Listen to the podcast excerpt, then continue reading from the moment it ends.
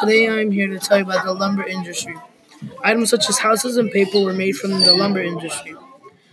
This industry took place northeast.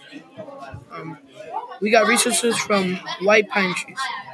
This type of work required people with specific skills to work long hours. Often blacksmiths uh, were the people working in the industry. They need to be able to make shoes, make things of metal, and make them for horses. Like horseshoes.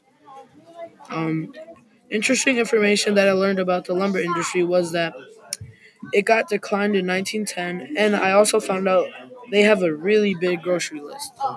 Even though the gro- the groceries it might have a lot of stuff right now, but uh, that is only able to feed about 300 men for one um, one winter or one season.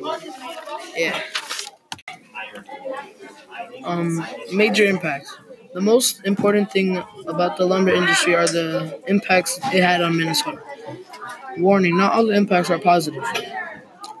One major impact of this of this industry on Minnesota was there was more pollution because of the two transport and chop lumber. This was a land impact.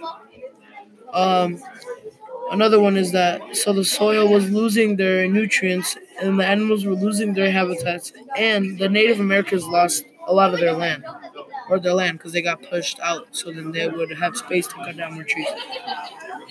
Um, one major impact of this industry that had a negative impact on Minnesota was the fact that they cut down thousands of trees. So you know trees, so you know trees give us oxygen, right?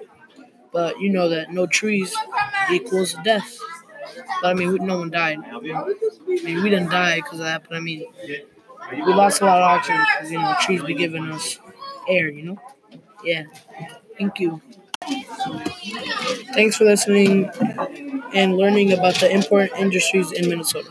The people and land in Minnesota experience many changes, both good and bad, because of this industry.